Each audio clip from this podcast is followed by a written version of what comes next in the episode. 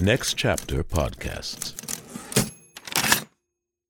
With Lucky Land slots, you can get lucky just about anywhere. Dearly beloved, we are gathered here today to. Has anyone seen the bride and groom? Sorry, sorry, we're here. We were getting lucky in the limo and we lost track of time. No, Lucky Land Casino, with cash prizes that add up quicker than a guest registry. In that case, I pronounce you lucky. Play for free at LuckyLandSlots.com. Daily bonuses are waiting. No purchase necessary. Void where prohibited by law. 18 plus. Terms and conditions apply. See website for details. This might be one of the most famous guitar riffs in the history of getting high and listening to music.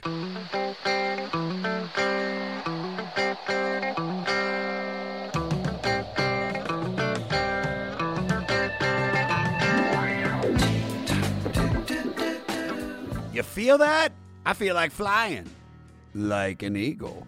And that's the name of the song, and it's by Steve Miller Band off their 1976 album of the same name.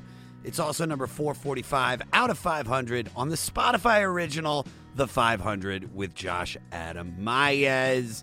What's up, Fleece Army? Thanksgiving week. You guys excited? We're gonna eat the fuck down on Thursday. I am thankful for all of you, all of my little cadoogle spoogles out there. Thank you guys for joining me on this journey through Rolling Stone Magazine's list of the 500 greatest albums. We've been doing it a little bit over a year now, and um, man, it's just it's cool because like you, you get this album, you know Steve Miller Band, right?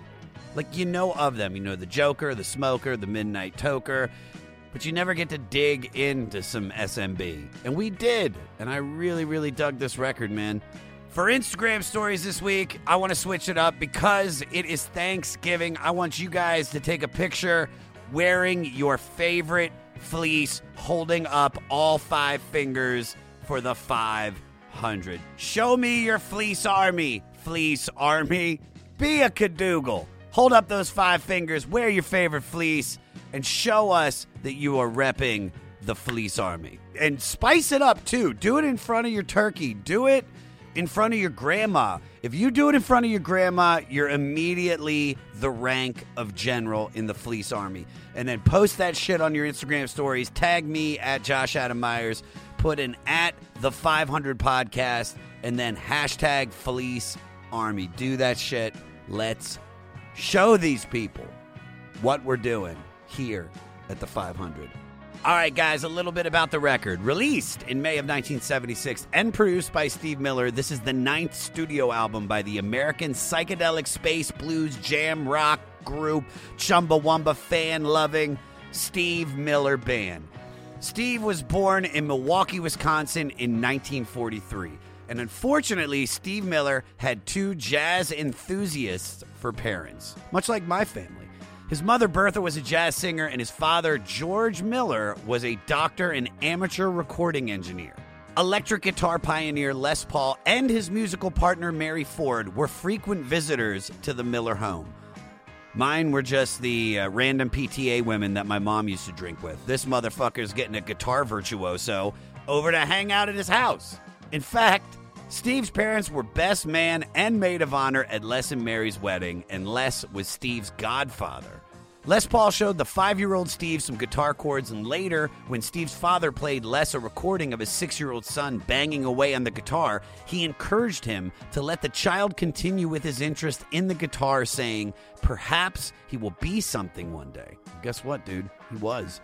Soon after, the Miller family relocated to Dallas, Texas. Steve's father frequently had over more famous musicians to record and hang out with, including blues great T Bone Walker, who taught Steve how to play guitar with his teeth and behind his head, and legendary jazz bassist and composer Charles Mingus. How the fuck is he getting all these people? I'm getting the shitty ass Laytons. In elementary school, Steve put together a band after teaching his older brother Buddy to play bass and another school friend to play guitar, who was future musical star and former person on the fucking 500 list, Boz Scaggs. You guys remember him. I did the episode with Kevin Nealon. It was the shit.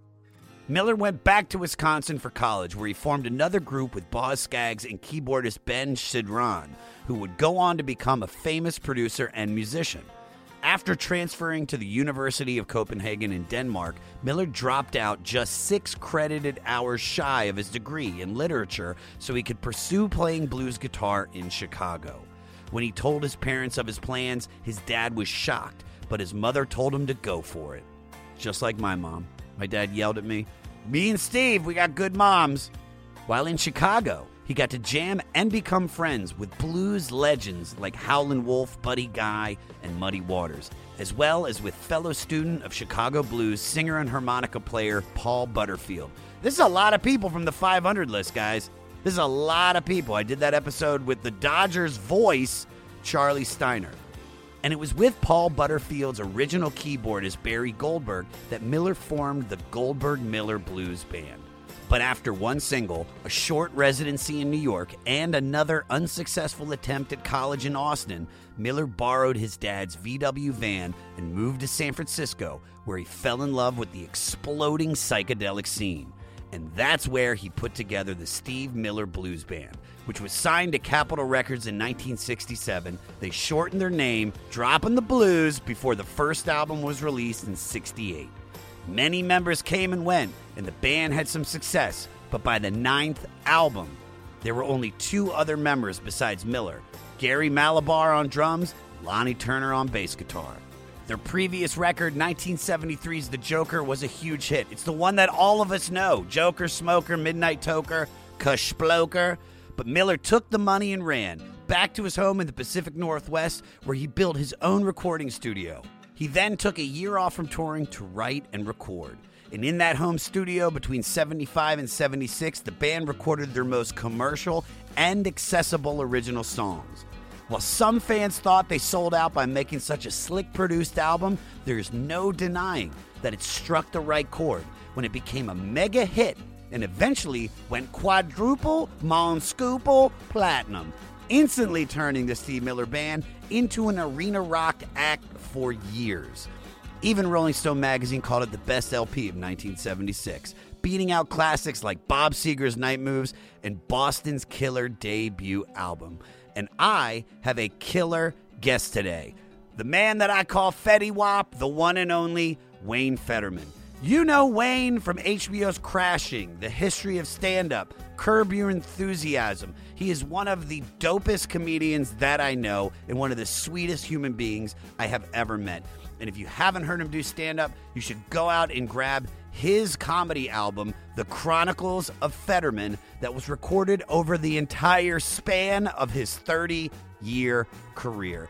I love Fetty Wap. Fetty Wap is a musical genius. I have jammed with him at the improv. He has shown up randomly at the goddamn comedy jam at the New York Comedy Festival. He bought a ticket, and I was like, fuck you, come hang out in the back. It's me, Bill Burr, Hannibal Buress, and now Fetty Wap. And we got him right here to talk about one of his favorite albums by the Steve Miller Band. We are all thankful. Rate, review, and most importantly, subscribe to the 500 and listen free on Spotify or anywhere you get your pods, but listen on Spotify.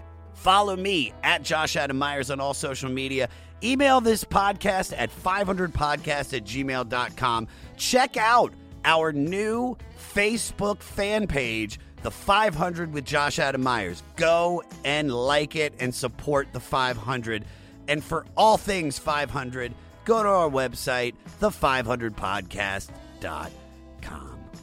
Well, nothing left to say, but here we go with number 445 out of 500 with Fly Like an Eagle by the Miller.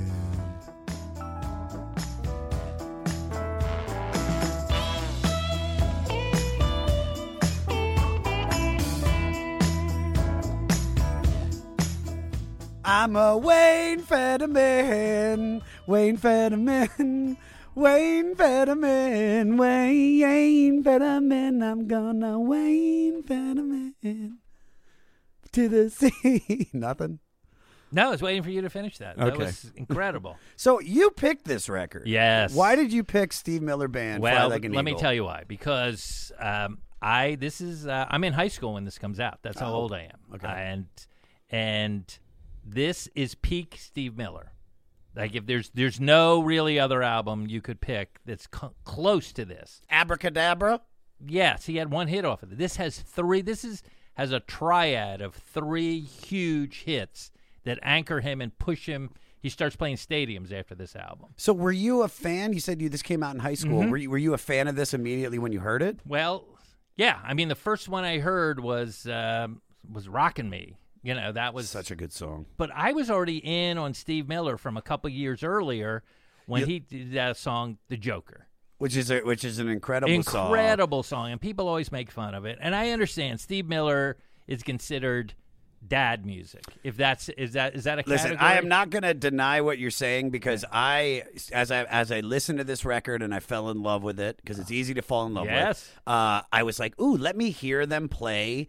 Uh, you know, some of this album live, and Mm-hmm. so there was a clip probably from like five years ago, Mm. and I was like, "This is a concert that my aunt Gertie would be at." Right, like and she'd be there, like, "Here we go, he's doing take it, Yeah, take yeah. the money and run." Yeah, yeah, yeah. And it was, I mean, he does this whole like, keep on rocking me, baby. And they sing it, and then he goes, now you sing it. Yeah, yeah, yeah. And he looks like, I know. like the He looks- sheriff of a small town in Idaho. he does. He does. Steve- He does. But this is, but, but what I found out is that Yeah. Steve Miller was like a real blues guitarist. Like he was question. brought up on blues, and and you know he's like the Forrest Gump of music. You know that, I right? do not know. Tell his, Well, this is his dad had like this amateur tape recording system. So he was friendly with like the musicians in town, even though his dad wasn't a musician.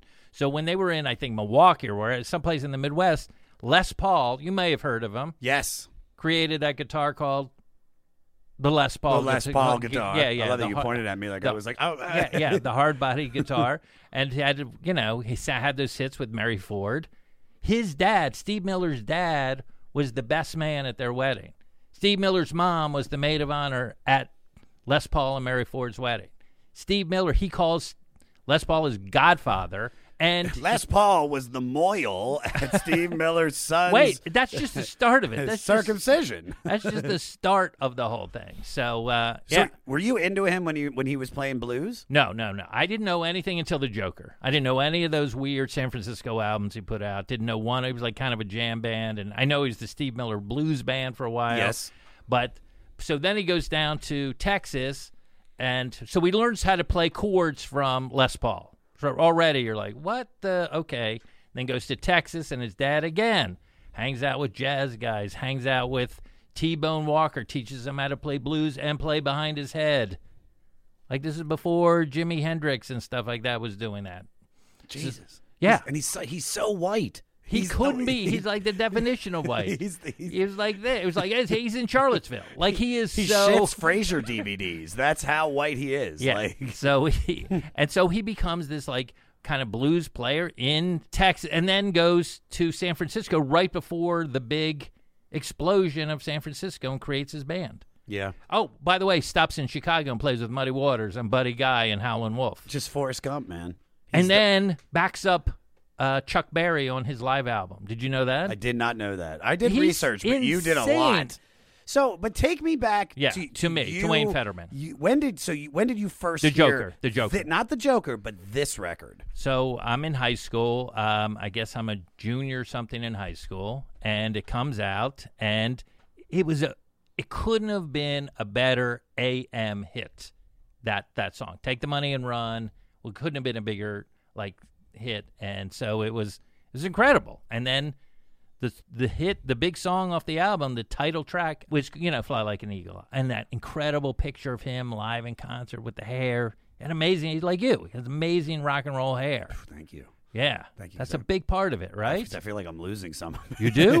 well, it's the you know that's rock and roll style. Yeah, yeah. to lose yeah. it eventually, and then and then dye it black, and and uh, you have jet black hair into eighty. Right. So, um, so anyway, so so I I had I knew about the album, but I really knew him through those three songs. Yeah. "Rockin' Me, Baby," "Take the Money and Run," and "Fly Like an Eagle." But before we get into this week's episode, let's talk a little bit about Sonos for the holidays. If you're wondering what to get your friends and family for the holidays, or you just want to have that holiday party blowing up kid, the brilliant sound of Sonos is the answer for you. Play all your favorite holiday jams with a new home theater system. I put Sonos into my life about a year and a, a little little under a year ago, and it's made everything better. I have speakers in every room. I've got the subwoofer, so there's that woof. I've got the Sonos Move, which is incredible because you can move the speaker wherever you want and it sounds better than every other portable speaker on the market. It's insane. The clarity, the bass, I love it. Plus, they've got speech enhancement mode. It's a new, unique feature that clarifies the sound of the human voice. Perfect for when characters whisper on television or if the action intensifies. Turn it on in the Sonos app and never miss a moment of the story. Or play all your favorite holiday jams when the TV is off. And guess what? Sonos works with Spotify and all the other streaming services. And you can also wirelessly connect all your speakers to create your perfect sound system. It's the perfect gift the gift of crystal clear sound. Go to Sonos.com to complete your holiday shopping. And now, back to the Geshpluki. All right, so our album, because we've been talking about Yeah. it already, is number 445 out of 500. It's the ninth studio album, Fly. Like an Eagle, Yeah. by Steve Miller Band. Capitol Records. Released in May 1976, produced by. Steve Miller. Yes, 100%. Yeah. Um, he had complete creative control of, of this album. Well, I mean, it's called the Steve Miller Band. I'd assume so. I, don't, I didn't think. I don't know, a lot of those I people think went the harpsichord player was like, "Hold on, wait, wait, Steve, why don't we adjust the treble on I, track under- four?" I understand, but the Beatles never produced any of their albums. They didn't need to. They had George Martin, who was the fifth Beatle. oh, oh, that's the fifth That- Beatle. he's the fifth not Beatle. Derek Taylor. Nope. All right. And not, not Not- the guy on keyboard, uh, fucking Billy Billy Preston? Preston. I wanted to say Bill. Come Withers. on, I'm- do I get I'm anything from sure- this? ding ding. Hey, this is Chris Santos, host of Delirious Nomads, the Blacklight Media podcast, part of the Sound Talent Media Podcast Network. Delirious Nomads is a podcast about all things heavy metal, as well as breakdowns of your favorite combat sports. And me being a chef and all, we'll be riffing on some food talk every week with very special guests from across the globe. Listen and subscribe at soundtalentmedia.com. What's up, everyone? This is Jay Reason, and I want to let you all know that Diablo Zen Podcast is now part of the Sound Talent Media family. Listen in as me and the one and only Danny Diablo, aka Lord Ezec, interview artists from the hardcore punk, metal, hip hop scenes and beyond.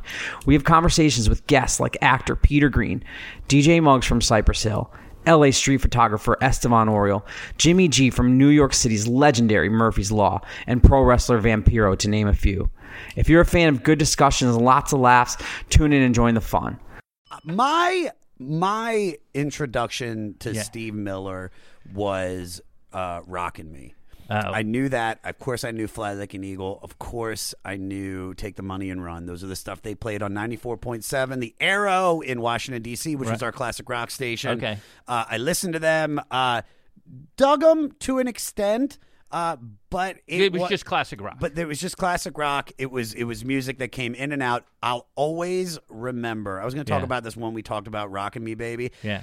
Uh, my connection is my friend Paul Bliven, who I grew up with, Mm-hmm. uh, would play this. Now, I don't know if it was it was on a Steve Miller CD or just a CD of music from the seventies. Right. And when Rock and Me would come on, he would say, "This is the perfect song to get high and drive to." And just like and go on like a road trip. He's like, we should put this in a movie, Right. and it really was just this incredible song. That what what what I'd always remember was when Paul would play it he would pick me up from school because we were both in junior college together. Right. And uh, he would call me and be like, Josh, I'm almost there. And I would go wait outside, and then he would drive by at maybe like 20 miles an hour Right. uh, with the, with his passenger door open, and he wouldn't stop. And then I would just start running Right. as fast as I could to jump into the car, and then he'd take me to school. He yeah, wouldn't I fully think stop. It, I think it went to number one. I think it became what my me running for the car? Yes, that was yeah, a very yeah, very yeah, popular track. That was a very popular. Yes, I think. I, I the don't. money I don't. I don't see why this wouldn't because this. After listening to this, I, I mean, one, it's But it it's- also has that incredible drum intro. That's in, like it's just. Well, let's do this. yeah. Let's let's just dive into the record. So it opens with space intro. Uh, Yes. Peter, play a little bit for me.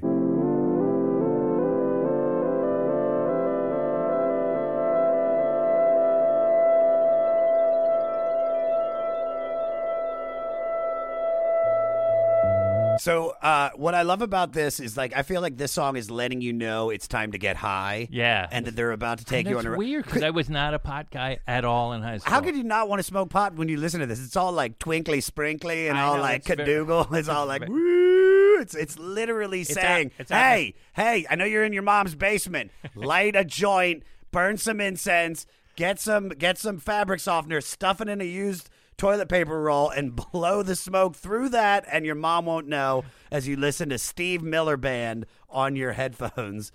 Your favorite headphones. My favorite head- well, at the time, what the you said to me when you put these on MDR seven five zero sixes? and then you go, and then you go. This, this is the best, uh, my favorite microphone. Yeah. So the story of the keyboard on this song is Yeah. that Steve Miller went into a San Francisco music store Yep. and bought the trashiest synthesizer in the store Yep. for hundred and ninety dollars. While some radio stations' greatest hits releases include this as one track connected to the next song, it's believed that Steve Miller prefers it to be a standalone instrumental so he can get paid more for publishing. Fuck yeah, Steve Miller. He is a dad. He is smart. He is smart. He is smart. He's the sheriff of a small Alaskan town. I love him. But let's take it to just the root of what this song is. Um, being that this is an introduction and it's an instrumental, who was the most instrumental No. person to your introduction of your career? Oh my god, instrument. I mean, it might be. Just th- this is off the top of my head, and this could be wrong. It might be there was uh, there was a couple like champions in New York when I started out. I moved to New York in 1977. Went to NYU Drama School.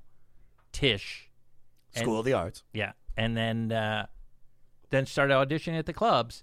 And Silver Friedman passed me at the Improv, but then that didn't work out. It's a long story. But then there was a guy at the comic strip named Lucien Hold, who was this famous, very verbose guy, and he kind of championed. And looking back at the time, I at the time I didn't think, oh, I finally got a guy in my corner. It was just like, oh, I passed at this club. But looking back, he could have easily was like, yeah, I don't want any of that in this club. And from there, I was, you know, but after four years working there, I'd already had television spots. I had my SAG card. I had, you know, it, I was on my way. I had, I had a closer. I could go on the road. Like all, of, I had become a professional comedian there. So I, I would have. I'm not talking about any of the comedians that No, inspired no, no, no. me. It's it's this guy that, Yeah, that I would- gave you that first break. I would say if yeah, I would say that he allowed me part of that to be part of that team over at the comic strip, and also I worked at Catch a little bit, but that but was no, but also, but who that knows? was my if- home. But if he doesn't do that, who knows how much longer? You, may, you might not have your SAG card. You might not have been on the road. You might Yeah. have not have had that closer uh, because we just- couldn't be talking right now. Exactly. Yeah. Because here's the thing: is that I'll always say Garrett Morris and Kevin Garnier used to run a club called the Downtown Comedy Yep. Club, and it was in a shithole part of town in downtown LA. Right. But while while I was two years in, and the comedy store and the improv were, were working me in to an extent, but Mm-hmm. you're still a two year comic. Like Kevin and and uh, Garrett gave me. 20 minutes was every Garrett Friday. what? Garrett Morris from Saturday Night Live. From the original cast, the original cast. He's he's a buddy of mine and gave me the first real break. What sitcom was he on? Wasn't he on? He was on uh, Two Broke Girls. Two Broke Girls. That's right. Right. Okay. Okay. Yeah. That's incredible. That, That he was Garrett on Moore- Two Broke Girls, or that he helped me. No, the Two Broke Girls lasted that many seasons. All right. Then this kicks into probably one of Sorry, the if most. you're involved with that show. No, I love it. there's there's like a grip out there, like fuck, Fuck him, him, fuck Federman." fuck Federman, fuck Fetty Wap. And then it kicks into one of the most recognizable opening riffs of all time. Yes, yes, uh, yeah. Peter, play the intro to "Fly Like an Eagle."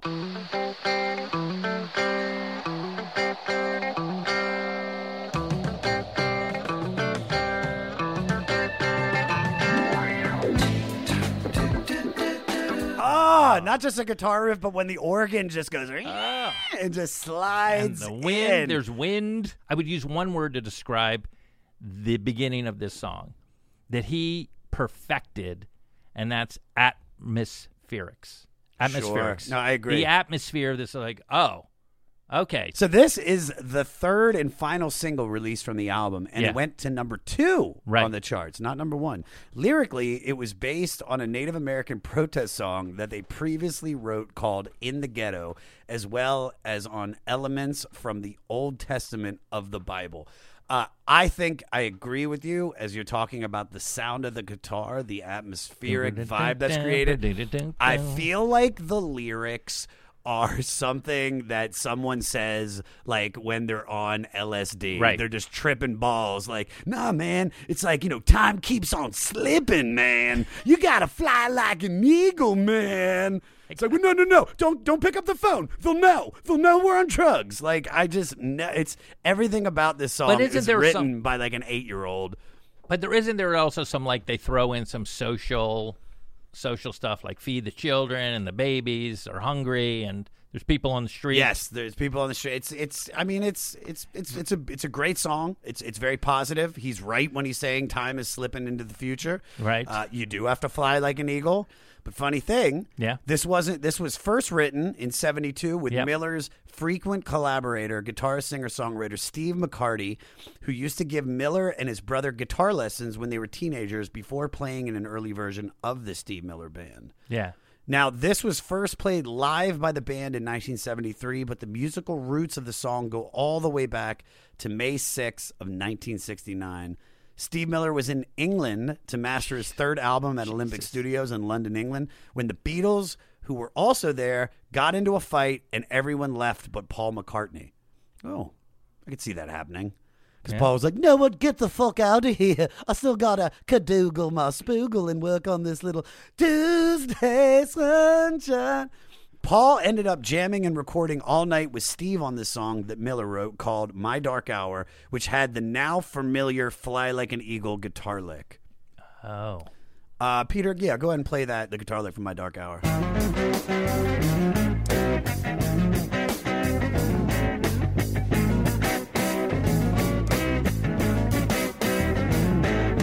Dude, that's exactly it. Steve sang and played guitar, and Paul played bass, drums, guitar, and sang backup. When the song came out on 1969's Brave New World, Paul appeared on the record as Paul Ramone, Okay. a name he used to check into hotels, which is also the inspiration for how the Ramones got their band name. That's pretty cool. And the Ramones debut album came out the same year as Yeah. Fly Like Eagle, 1976. So, Hey ho, let's go. Keep so going. This song flows right into the next song, Wild Mountain Honey. Yes. And if the first two tracks didn't trip you out enough, enjoy Steve Miller's electric sitar solo. It's a hoot. Hit it, Peter. Come on, Papa, your end is the means. Don't trade your love and goodness for the golden machine. You So this groovy, laid-back, trippy slice of soul was written solely by Steve Miller collaborator Steve McCarty. Uh, some people have alleged that Wild Mountain Honey might be a nickname for some illicit substances. Hmm.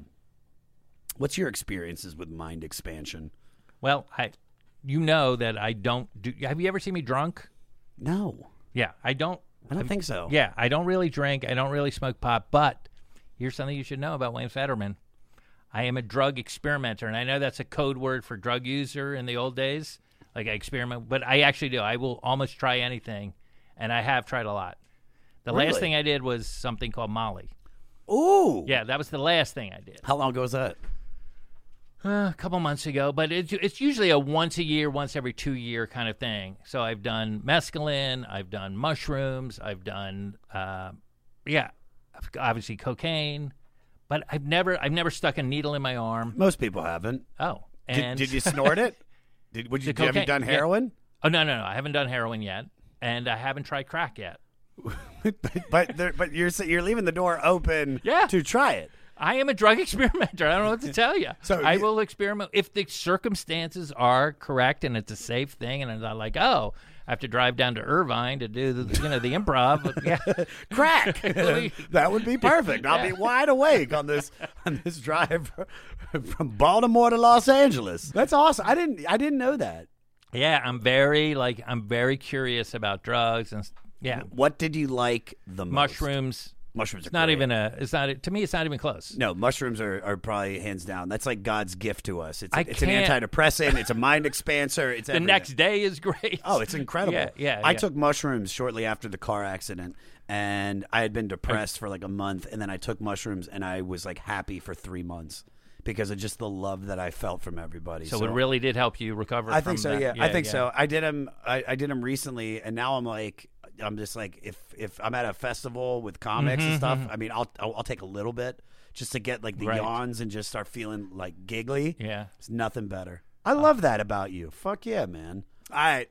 Uh, the next song, Serenade. Yes. Uh, I do love this song so Yes, much. Play this a was a minor hit. This was a minor hit. play yeah. a little bit of it for me, Peter. Wake up, wake up, wake up and look around you. We're lost in space. It's a great song. It's a great- this is yeah. probably one of my favorites on the record. Uh, this is a breezy and funky call to wake up from being lost in space to hear the serenade of the stars.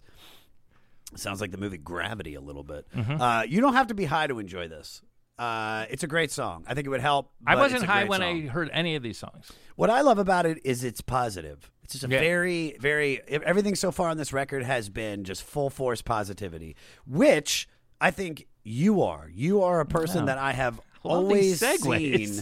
I've, you've always been positive every time. I love you to death, Fetty Wap. Thank you. How do you stay so positive? Because I again I have to I think it's part of my DNA. I think it's in me ever since I was a kid I was like this and I just always wanted a career in show business ever since I was in high school in Florida after I moved from Silver Spring. Silver Spring. so uh so we moved to Florida. Long story, it doesn't matter. But I split my hi- my childhood between those two areas. Then I ended up in Plantation, Florida. Like very appropriate name for a ex-Confederate state, for a city in an ex-Confederate state. Plantation. It was embarrassing. So, uh, but anyway, I just always wanted a career in show business, and that I was able to, you know, eke one out has been just been great. I'm just grateful for anything, and I have to say, I know this is going to sound name droppy Hit it. from Fetty Wappy, but Jerry Seinfeld early on says like you do not compare yourself to other comedians, A hundred percent. Yeah. and it was like a light bulb. It was uh, like oh, so uh, he goes you can't. You'll ne- you'll never win it, and of course he ends up winning the whole game. He's like, you'll never win it. Hold- let me let me deposit this check for eight hundred and fifty four million dollars. right. This is, uh, so, But he's uh, right. He tips uh, Porsche. That's a tip for someone. But he's right. He though. is right. and I, and I think I think Wayne, knowing what what you've done in your career, the Uh-huh. life that you've led, like I think you're the Forrest Gump of comedy Oh. because you've done so much and you have so much to be happy about, and, and that's something that, that Oh, okay, okay. that I've recently been able to do is Yeah. instead of not compare and despair, but just been like just uh, deploy and enjoy. oh, I love you know, it. You do Sounds the work. Military. You do the work. Yeah. Deploy Yeah. and just enjoy I because we're to. doing what we love. I made that up literally on the spot. Right. Give me a couple hours, maybe by the end of the podcast, we can I'll re- have, it won't be deploy. Right. It'll just be enjoy and enjoy. That goes into Dance, Dance, Dance. Uh, this countrified campfire song written by Miller with Brenda and Joseph Cooper reminds me a little bit of John Denver's 1974 hit, Thank God I'm a Country Boy. That's kind of what I heard from this. Uh, Peter, play a little bit for me. Come on, darling, put a pretty dress on. We're gonna go out tonight. Dance, dance, dance. Dance, dance, dance. Dance, dance, dance all night long. It features some wonderful dobro guitar work from the Doobie Brothers' John McFee. Mm-hmm. Which one was he? Did he have like a big mustache? Probably. It's about staying young through the enjoyment of dancing and singing from the example set by his grandparents. What has been the most important legacy passed on to you by your family? Oh, by my family. Um, this is a weird. thing. You don't know much about me. Have I you mean, ever if heard it's me? not on your IMDb uh, or your Wikipedia? I don't really talk about my family that much. It was a very uh, complex situation, and are you talking about? I mean, I, I'm close to like my siblings, but my parents. It's very. I my dad died when I was very young, and my mom got remarried, and it was just a very fraught situation growing up. So I don't know what the. I guess. Well, just I know this is going to sound goofy, but it would just be maybe like the value of hard work, the value of grinding, the value of getting getting up every day, not calling in sick, doing it. Because, yeah, because I don't even I very rarely miss shows, and like in my whole career, I think there's been two I've missed the whole time. Yeah. What What did your dad do? Uh, well, my my birth dad or my stepdad. Your Who are you closer to? Well, I would. I guess I'm closer to my stepdad. He's that's his name, Jack Federman. So I um he was a pharmacist. Nice. Yeah, yeah. So that's where the experimenting started. You stealing Lipitor. That was not it at all. but uh, but he did have. I- Dad, can I get four cases of Benadryl? I'm getting fucked up tonight. uh, but he did have the smarts too when our uh, drugstore in D.C., where you're from, got burned down during the riots in '68 after Martin Luther King got killed. Yeah. we couldn't get that store couldn't reopen because he couldn't get insurance. So he's like, hmm, "Where can I go to sell prescription medication?" Cut to Florida. Oh yeah, dude. if there was ever a, A pla- market. I think that was if there was ever a place that loved pills. a hundred percent. Yeah. like ninety percent of the uh, of the of the Purdue Pharmacy settlement for opiates is going right Right to- right to Florida. Hey, you. Do you have any plans this year? How's that going? Did you get 2020? Well, welcome to a brand new podcast called 2020, where myself, Benny Goodman, and my good friends Corey Payson and Siobhan Cronin from the band Lost Symphony also got 2020. And since the world ended this year, we decided why not just check in with some of our friends in the music industry and see how everyone's doing. We're going to get a candid look at life on and off the stage, as well as the mindset of some of the most successful people in the entertainment industry. New episodes drop every Sunday and Wednesday at 9 p.m. Eastern. And you can listen at 2020-d.com, soundtalentmedia.com, or on your favorite podcast app. Hey, this is Dewey Halpus, host of Peer Pleasure on the Sound Talent Media Podcast Network. Join me each week as I explore another long form conversation with one of your favorite musicians, actors, comedians, or creatives. From Chino Moreno of the Deftones, John Gourley of Portugal the Man, to Fat Mike from NoFX and Ian MacKaye from Fugazi and Minor Threat, we go all over the map. From Fall Out Boy to Slayer, Peer Pleasure has it all. Check us out now on Sound Talent Media. Well, there's also old people there. But no, but that's but I could see where you could say it's just like he instead of saying, "Well, we're just going to live here and I'll find another job," he was like, "No, we're going to keep going. We're going to grind. I'm moving. I'm schlepping everybody Right. Yeah. down to Florida with the palmetto bugs. Yep. you know." And so that's I could see like Mhm. that teach that taught you to probably be like, "All right, I want to be a comic. Well, I want to do this. Let me go to New York first. Yep, Let me study the art form, and then you were like, let me go and attack these clubs." Thank you. So yeah, I could see. So I would say that was maybe just viewing that was a legacy and all. Sure. Yeah. Sure. All right. Then we have uh, track number six, Mercury Blues. Mm. Uh, this is a good song. Uh, it's a cover of a 1949 blues stomper uh, about an American automobile brand originally called Mercury Boogie by the K.C. Douglas Trio. Uh, which was performed all the way back in 1967 when they were still called the Steve Miller Blues Band. Um, good song. It's got these little rolls towards the end that I really enjoy. Uh, play a little bit of it, Peter.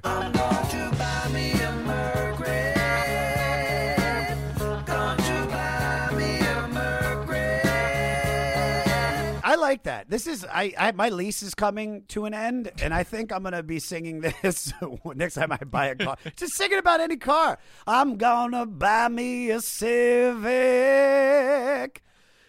four door Honda Civic. Sing your car.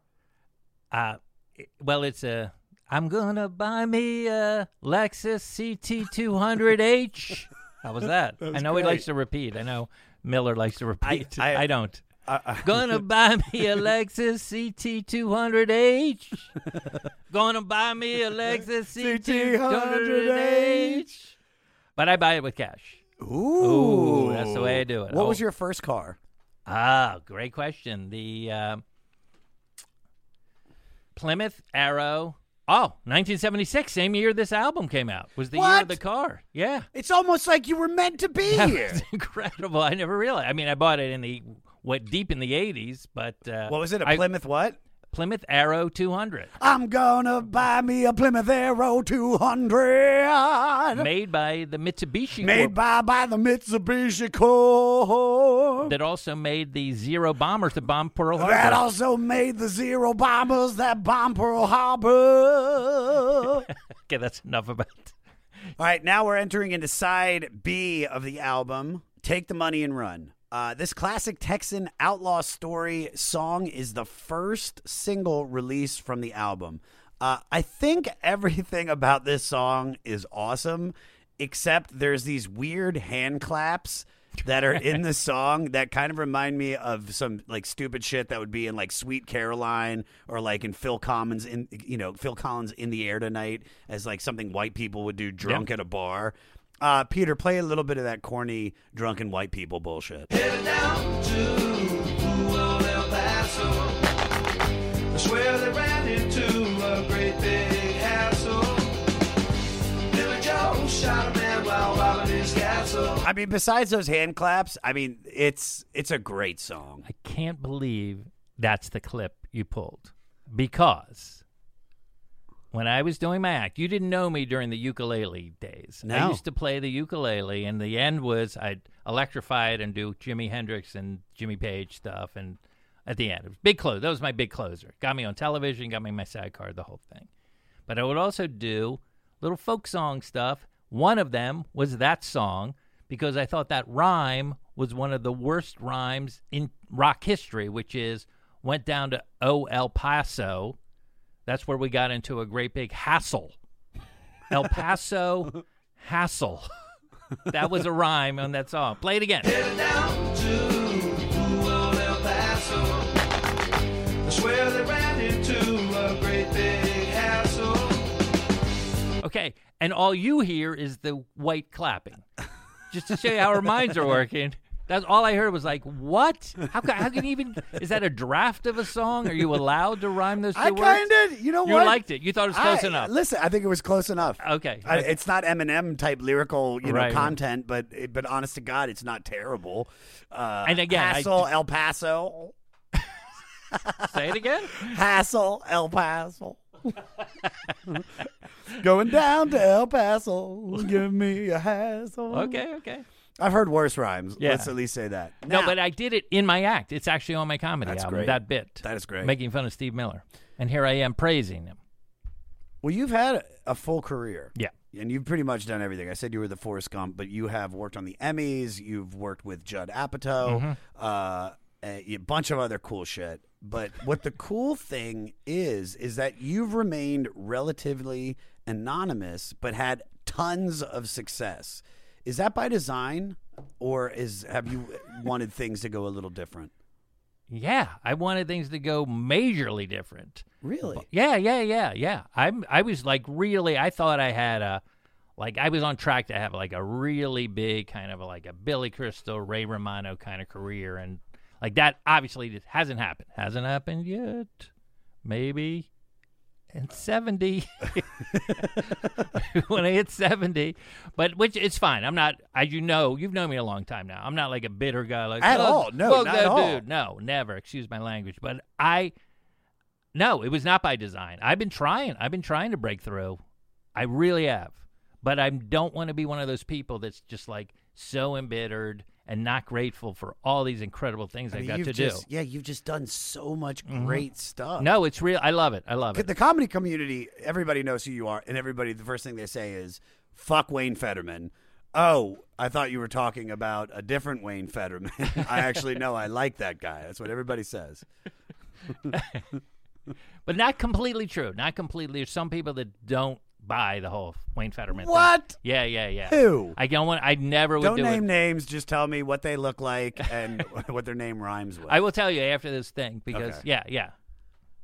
How is that? What I know, I know. It seems because I think because I'm a little bit of a I'm am, there's an ambitious side to me, and I think some people are just like, stop with the nice guy thing. You're just as ambitious as all of us. Why are you pretending to be this? This is your shtick. So th- I think there's a little of that. Okay. Does that make any sense? Yeah, I mean, it make it may. I mean, there's listen, there's Right, There's, and it's there- their own stuff as well. You, you go on YouTube right now and you pull up Beethoven's Ninth Symphony. It's got like 120,000 likes and 10,000 dislikes. Right, right. So people are fucking stupid. Right. You know what I mean? And people just But then get- again, I get that happens. But this is other comedians, so it's not. I don't think I'm quite as beloved as you think I am. I mean, I, you know. I know. I know. I'm just I- telling you the truth. I'm not I'm- saying that you're wrong, but I but I just don't see it. Okay. Okay. I don't see it. I see the people that that I respect respect you. Thank you. Which means that I know how hard you work. I know how funny you are, and also we've jammed together. Yeah. And I know how talented you are. Thank you, thank you. But I will say, I, this is embarrassing even to be talking about. But I there's a there's a quote I had from somebody that I like. I feel like just being alive is like huge.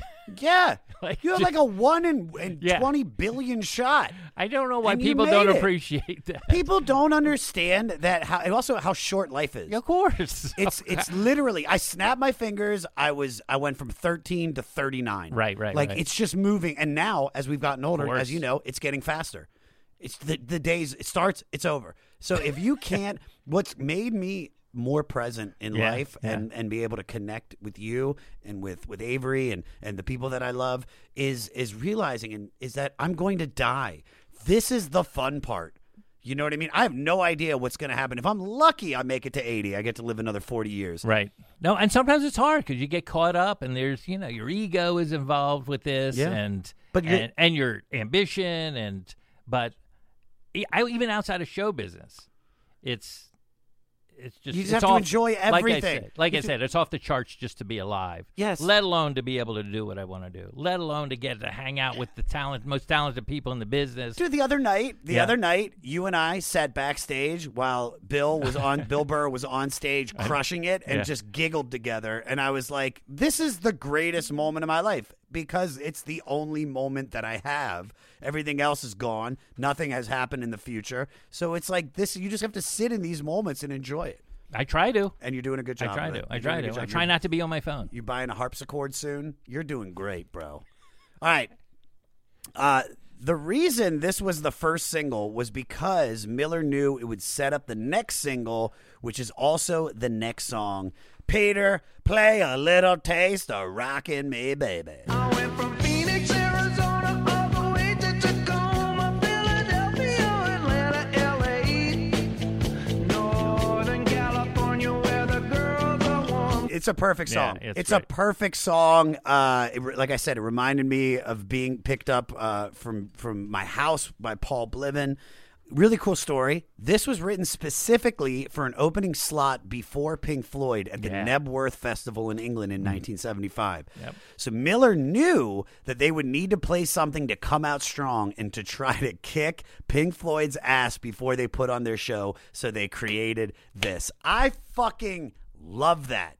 I love that. They're like, no, we are Pink Floyd, one of the biggest bands in the world. Of course. One of the with most brilliant musicians. Let's make it hard for them. Like it's I mean, as as a headliner, I would be pissed if they're like, What they're breaking out? What the fuck is this song? Keep on rocking me. I'm gonna play I'm gonna play a What 14 year the- when- minute guitar solo to shine on you crazy diamond after this? There's no way. But they'd already had Dark Side of the Moon had already come out at that point, right? I mean- it's 1973 Knebworth. Is that what you said? 75. Seventy. Yeah. Oh, yeah. So this is yeah, way after that. Way after this. So I, I don't think Pink Floyd was really worried about the sonic assault not, of but- but- Steve Miller. But we were talking about ego. That's what Yeah, Steve. You yeah. got, dude, to write this kind of shit. Yeah. Steve Miller to have to name a band the Steve Miller Band. Yep. You got to have an ego. Of course. Um, what's the hardest gig you ever played? The hardest. Mm-hmm. Fresno State. I had to MC outdoor in a stadium a lip sync contest between fraternities and sororities. Oh God! How long into stand up were you? Uh, so a- you know, ten years, maybe ten years. So I had chopped. I could do it, but it was MCing and trying to get. And it was during the day. People were they were rowdy? drunk to the point I have never had people throw things at me before that. So that was the most difficult. I've never. Did I you get mean, hit? Yeah. But yeah, what'd you get yeah, hit by? yeah. Beers? Beer, cans of beers. Oof. Cans of beers came in. And this is the seventies. Seventy? No, No, this, this is like is- the early nineties. The early nineties. Yeah, yeah, Ooh, yeah. That's before they redesigned the can. That's before they. So that must have stung. it was. It didn't hit me in the face or anything like that. But uh, I've never been, and that that was very very difficult. All right, you send me This is a Ah. cover of Sam Cooke's 1957 hit, and in my opinion, it kind of sucked balls. Um, and also, then you have this fucking. In the middle of the song, they're sampling "Championship Wrestling," a comedy track from the from Cheech and Chong's Yes, wedding that's album. right, that's right. Like, why would they put that in there? I don't know. Um, you often perform with a piano Now I do. because we're talking about combining the the comedy with music. Why do you think comedy and music blend so well? Well, for some people, it does. It doesn't. Some people look down upon comedians using music in their act. So, for myself, I've always loved it. And when I, again, when I was starting out, there was a lot. There was a, comedians, even if they didn't use music in the act, I noticed they were musicians. Like Johnny Carson played the drums, and uh, Mel Brooks was a drummer, and Sid Caesar was a, uh, a clarinet, uh, a saxophone player, and obviously Jerry Lewis used music and dance tremendously in those movies. When I was a little kid, I was like, "Oh, this is incredible," and so I've always just enjoyed that. And then there was these acts I just loved. I loved. There was a guy named Pete Barbuti. You, you probably don't know. He Barbuti? Yeah, he. Uh, Best name of the episode. he was he was on the Tonight Show when I was a kid, and he would do these silly things at the piano, and it was just I just I loved it. I just loved it. I don't even know if it does blend easier. And obviously, Victor Borge had this incredible career playing comedy and music, and I j- again there is a kind of a some people do it in a hacky kind of Sure. way where you do a song parody and then you just say something dirty at the end. But I've always, always, I even liked when Steve Martin, when Steve Martin hit, he was playing the banjo. Yeah. A lot of, we play, you know, I don't know. It's there's. I, I'll agree with you what you're saying. There are people that are doing, you know, the. I- I'm not a big fan of like spoof songs. Right, right, right. But. I appreciate like you know my friend Avery Avery Yes, Pearson. He yeah. does the 88 show, which is uh Uh-huh. you know he writes funny songs, uh, very very like uh, you know biographical with with the comedians and i think Right. that's great and i think then that works and then you have like like the goddamn comedy jam which is you know which i created but it also it shouldn't work but it does because i also think it's the execution Yes. it's all the execution Of course. if avery was doing was didn't know how to be funny and with and the comic is awkward and and it just did it fell flat you know i'm not saying every song hits but when they hit it's incredible It's incredible. it's incredible. uh, that show and then the goddamn comedy jam same thing because comedy and a laughter gets into your soul and it, it's a clearing of negativity when you laugh and then when you you sing a song you Couldn't know, be it- more pure. It couldn't be more pure. It's, Yep. it's just laughter and music gets into your soul. All right, this goes into Blue Odyssey. Uh, Peter, play a little bit of it. Open the pod bay doors, Hal. I mean, it's just another short, spacey synthesizer instrumental that sounds like the first one, in my opinion. 109 best $190 he ever spent. Yeah, I also think this is uh, a song to remind you you should uh, get high again because this is the, this Oh, is I the see. exact amount of length from the first uh, twinkly sprinkly to this twinkly sprinkly, where it's like your weed would be wearing off. So that then brings us into Sweet Marie. Uh, play a little bit, Peter.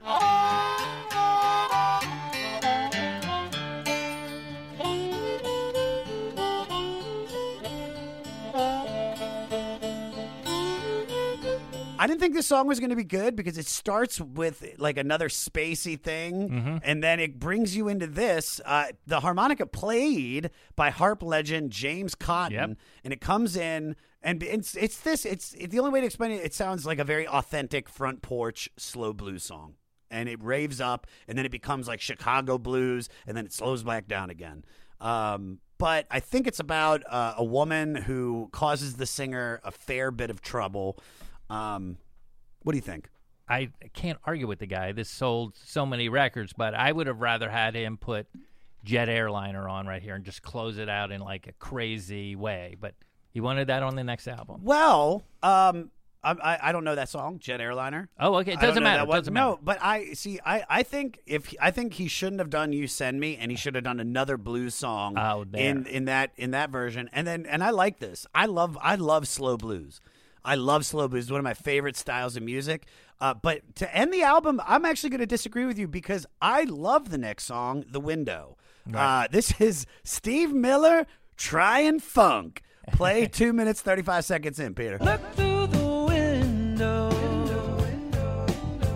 Tell me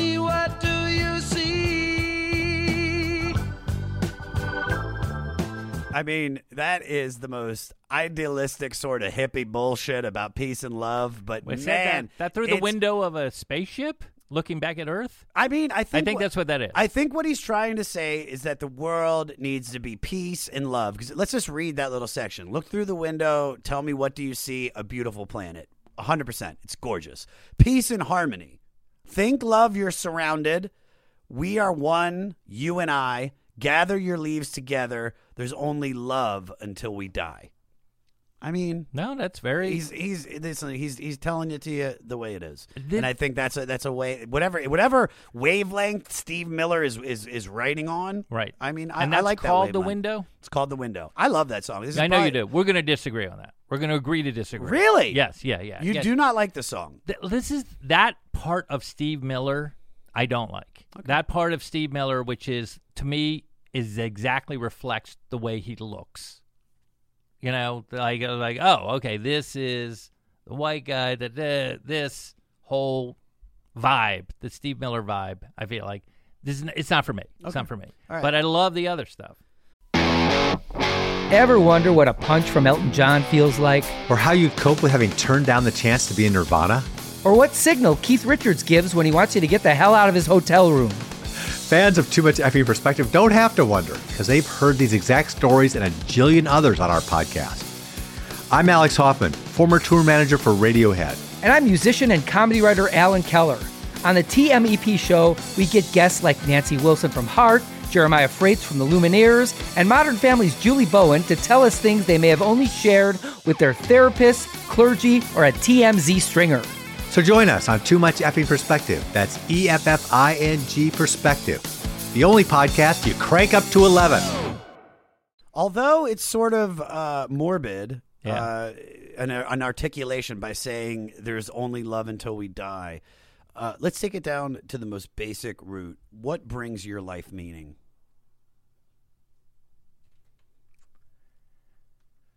Well, it's a combination. It's a combo. It's a combo platter.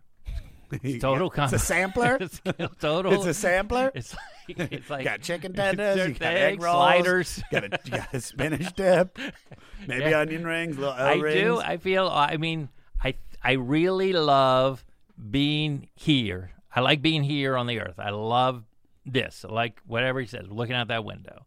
I love, as a rule, I like people. I really do. I like humanity more than I like like animals. I know I differ from Hitler with that. Hitler loved dogs and stuff. I like people. I like people. And I I don't know. I like music. I love history. I just like the whole. I just like being here. So I think that does give it meaning. And obviously, there's a. I think we all know that the Woody Allen is like, eventually, not now, but at one point, the whole universe is going to explode or suck back into that black hole, and all of this will be completely meaningless. Everything, including, believe it or not, these podcasts, which are so important now. that like it's so there is that obviously existential dread in the future that all of us know is as a fact.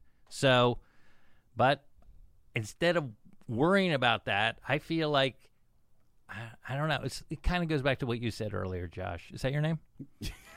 that that I do appreciate like being here now and experiencing each other. I, I think that's kind of like all we have, and I'm just I just Couldn't agree with you more. You want to do some facts? Yes. All right. Whoa, take the facts and the facts. In 1972, on the way to the airport to begin a European tour, Miller got into a terrible car accident and broke his neck. He retired to his parents' house in Dallas to recuperate for eight months and reflect on his future. When he returned to the studio to make what became the Joker, he had a new sound that cemented his popularity. Oh, I like that. I like that he, you know, it's just everything changed post the car accident for him. you can relate to that, right? Hundred percent. Yeah. Because I mean, not just the car accident, but every, I mean, it was a little delayed, but it took a few years for me to, you know, really. If you're not talking about career stuff, Right. It was a few years to really start Okay. thinking outside the box. But for you know, just the idea of we were talking about life and appreciating it. I mean that it, that took that's been the biggest change more than my career is my happiness that I've been able to look at how precious life is now. But that took you know almost almost six years post car accident. And also, a lot of people in the business think of you as a joker.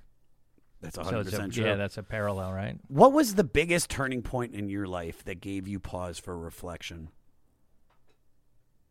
This all goes. This happened like really early in my life, very early. Because as you know, my biological dad died when I was young, and how old were you? Less than one. Less than one. Oh, So I. I only know him from videos and you know film and clips and stuff like that. So. Uh, so I already knew there was like this weird death thing was already in our family, and then I had an epiphany that sort of changed my life in the first day of uh, second grade, where I was standing outside the class in Silver Spring, Maryland, at East Silver Spring Elementary School, and we would line up behind in rows for the first bell, and then we would go in the classroom, and then we the second bell we'd start the class. So that's how it worked. So I'm lined up first day of second grade. I'm in line. I'm like new books, new whatever, the pencils, protractor. I look to my left and I see the first graders. And for the first time in my life, and I'll never forget it, changed, absolutely changed my life. I went, oh wait a minute, that used to be me. Like up until that point, I was just like, oh, what's going on? Oh, I'm crying. Oh, I'm happy. Oh, I'm hungry. Oh, I have to go to the bathroom. You know, oh, someone's yelling at me. So I was like, oh, that used to be me. I used to look at the second graders and the third graders and the fourth grade, the fourth graders down the line, and so then I looked to the left. I go, and then I would look to the right, and I saw the third, fourth, and fifth graders. Like, oh, I'm gonna die. Yeah. Like I, it all like crystallized, like like went into fo- you know in a movie like when it goes into focus, like it's like Yeah. oh, oh this is I see what this whole thing is, and so from that day on, I've always been very aware of the passage of time and how important it is to like live your life. And I know that sounds weird for such a young, but I had a total existential epiphany at Wow, that at time. second grade. First day of se- first But- day of second grade. But yeah. you, but also you had been through. It, it's you know. Yeah, my- your my- mom had told you, and it's like Yeah, you- I also wa- had a grandfather who got killed, and he was a grocer, and he got killed in a holdup, and like there was a, like a lot of kind of like death early on in my family. So I was like very aware that this was what hap- what could happen in life. Do you? How do you handle death now? I mean, I mean, it's is it is it does it, you know, is it something that you take even harder than than most, or are you are you almost numb to it? Well, I mean, it. I've I've seen death up close so much, unfortunately, like un- unfortunately, a number of times in my life. So it's. uh I think I do disconnect a little from it. I. Uh, I know this is not funny at all. No, it's not- it But it's fine. It's, uh, yeah. I think I do disconnect from it a little bit. Like I'm, like for me to like, like be emotionally start crying or something. I, I'd be like, it's it's just too, it's too much for me. Yeah. And then then maybe later I'll like, oh, all of a sudden I'm crying by myself. Yeah. But yeah, yeah, I've seen it. I've se- I actually, yeah. I mean, I've seen like some bad things happen. Some bad things happen. Yeah. So. I know more than once. Besides that earlier earlier stuff in my, you know, I didn't see my grandfather get killed or anything like that. But, uh, uh, but, you know, but you know, You've do. It's. I mean, I lost my dad. I lost. I remember my grandmother dying, um, which was the first time I really saw my dad like weep, Right. and really cry, and and I, I feel like I, you know, I feel like such a like a, a kid. I, I was I was ten years old. I was in sixth grade. I, I might have cried. But I remember, like, we go to we go to Sit Shiva, and it's like all I thought about, and maybe it's just me being a ten year old and a selfish kid, was that I just wanted to watch MTV. Yep. because we were at my my grandmother's house, and they had cable, and it was like, you know, it it didn't, it never, I didn't grasp it, you know, and and when my dad died, I, I was definitely sad, but my dad suffered a lot in life mentally, and I, I'm, you know, and he, I don't think he was a very happy guy and was able to enjoy his life. Uh, so I was able to look at it as like now he's at peace.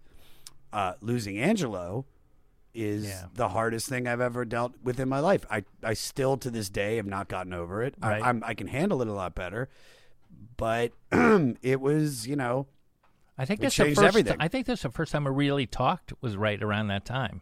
A lot. I, I Do you remember know, that was. outside I, the I do, of course. Yeah, it was. It was.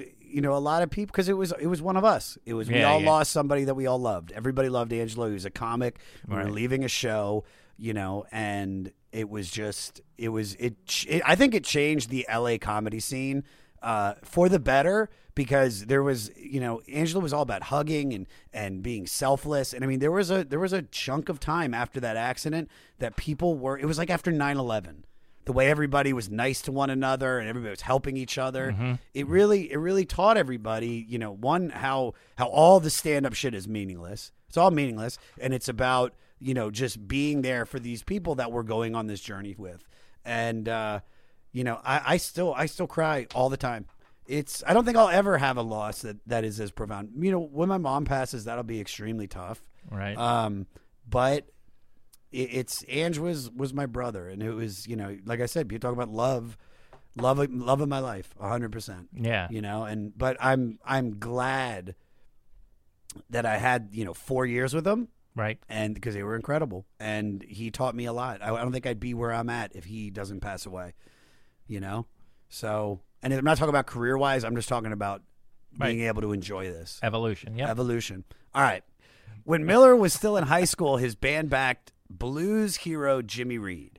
Before they were signed and shortly after they played the Monterey Pop Festival in 67, the only recording of the Steve Miller Blues Band was made when they backed up Chuck Berry at San Francisco's Fillmore Auditorium. Yeah, man. Which heroes of yours have Oh. you been fortunate enough to perform with? Uh, this is a great question. Finally, a good question. Finally. well, um, I would say off the top would be uh, Garry Shandling. When I got to play, I played his brother on the Larry Sanders. I played Stan Sanders. I think the only relative that's portrayed on that show. I don't think they showed the parents or anything like that.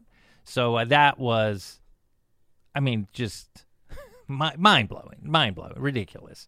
Because I just liked what he did with his career. I liked his creativity. He walked away. You know, he had a he could have been a sitcom writer. You know what a lot of people would sell their parents to do. He's like, ah, I done that. He could have been the regular host of the Tonight Show, or, and he didn't want to do that. He'd rather do a sitcom, and you know, the it's Garry Shandling show. So he's always pushing himself. Anyway, I love, I love. So that would be, I guess, number one, and then I and also working on, on Curb by With the Larry- wire guy. Yeah, The- the Yeah. wire, his neighbor. Yeah, yeah. So that was uh, that was pretty incredible. Just because I think he's a comedic. He's so funny. He's a comedic genius, and also in that episode, I got to do a scene with Julia Louis Dreyfus, who I think is the equivalent of Lucille Ball. Oh, I completely agree. So those, and then I also I've opened for Seinfeld, so that's mind blowing. like uh, I don't know. I mean, I never. I once did a reading of a Steve Martin pilot, and he was there giving me comedy notes. I was like, Wow. okay, I can't even. This Yeah. is. I mean, it's you, you are Forrest Gump. Yeah, this is You're just- Forrest Gump, dude. This is just really stupid. Okay. And and in a way, Judd, in a way, like collaborating with Judd on both that documentary and you know helping him with his special and we still, I, I, it's it's just great. All right, final thoughts on the album. Well, my comedy album. Well, it started out. this is my thought. This is peak Steve Miller, like I said earlier. This is as big as he gets with this album. And he has a number, he has the abracadabra thing in the 80s and a little one with the Seal song when they bring it back for the uh, for the movie, but this is this is it.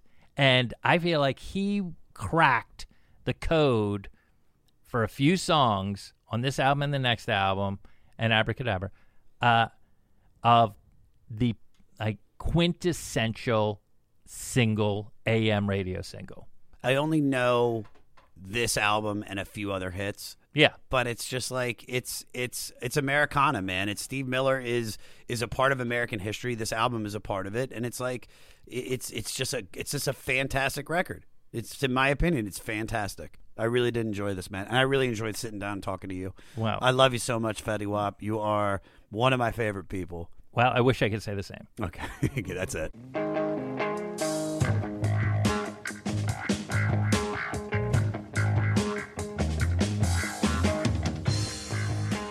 Wayne Federman, ladies and gentlemen, aka Fetty Wap. For all things Wayne, go to WayneFederman.com. Find him on Twitter at Federman and find him on Instagram at InstaFederman. Don't forget to check out the History of Stand Up podcast. You can find it anywhere you get your podcast. Listen to it on Spotify. Check out the new season of Silicon Valley, which Wayne is a part of. And catch Wayne Federman at the Hollywood Improv December 21st. I'll be posting Wayne's Spotify mixtapes. You can find all of that and the kit and caboodle at our website, the500podcast.com. Email us at 500podcast at gmail.com. Follow me at Josh Adam Meyers on all social media and go ahead and give a like to our Facebook fan page, The 500 with Josh Adam Meyers. Please subscribe on Spotify or your favorite platform that you listen to podcasts. And if you're listening on Apple, leave us a little review. Now, we just listened to Steve Miller Band from 1976. For new music this week, our music director Matt Pinfield selected Fantastic Negrito. Fantastic Negrito is from Oakland, California, who blends blues and R&B with big hooks. He always admires blues bass artists including Steve Miller. Fantastic Negrito won a Grammy in 2016 for his album The Last Days of Oakland for Best Contemporary Blues Album. His latest is Please Don't Be Dead. Both are available for your listening pleasure on Spotify. Check out the link on our website, the500podcast.com.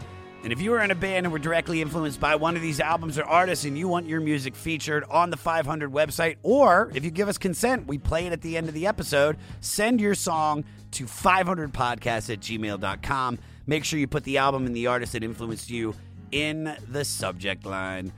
Next week is War Week with their 1972 album, The World is a Ghetto. It is a fantastic record. Do your homework. Listen to the album on Spotify. Stay fleecy. Stay Cadougal.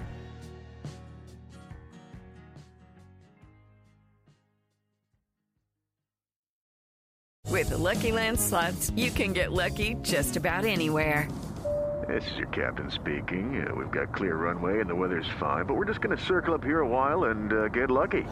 No, no, nothing like that. It's just these cash prizes add up quick. So I suggest you sit back, keep your tray table upright, and start getting lucky. Play for free at LuckyLandSlots.com. Are you feeling lucky? No purchase necessary. Void where prohibited by law. 18 plus terms and conditions apply. See website for details. What's up, everybody? I am Finn McKenty, host of the Punk Rock MBA podcast, part of the Sound Talent Media Podcast Network. My podcast is all about doing what you love for a living, and every week I sit down and talk to people who have done exactly that. For example, musicians like Tommy from Between the Buried Me, Matt from Periphery, Lil Lotus, and Shinigami, among many others, photographers, artists, designers, YouTubers like Glenn Fricker and Sara Dietschy, and I unpack exactly how they got to where they are today with the goal of helping you do the same. So if that sounds cool, you can listen and subscribe at soundtalentmedia.com, and I'll see you there. Next Chapter Podcasts.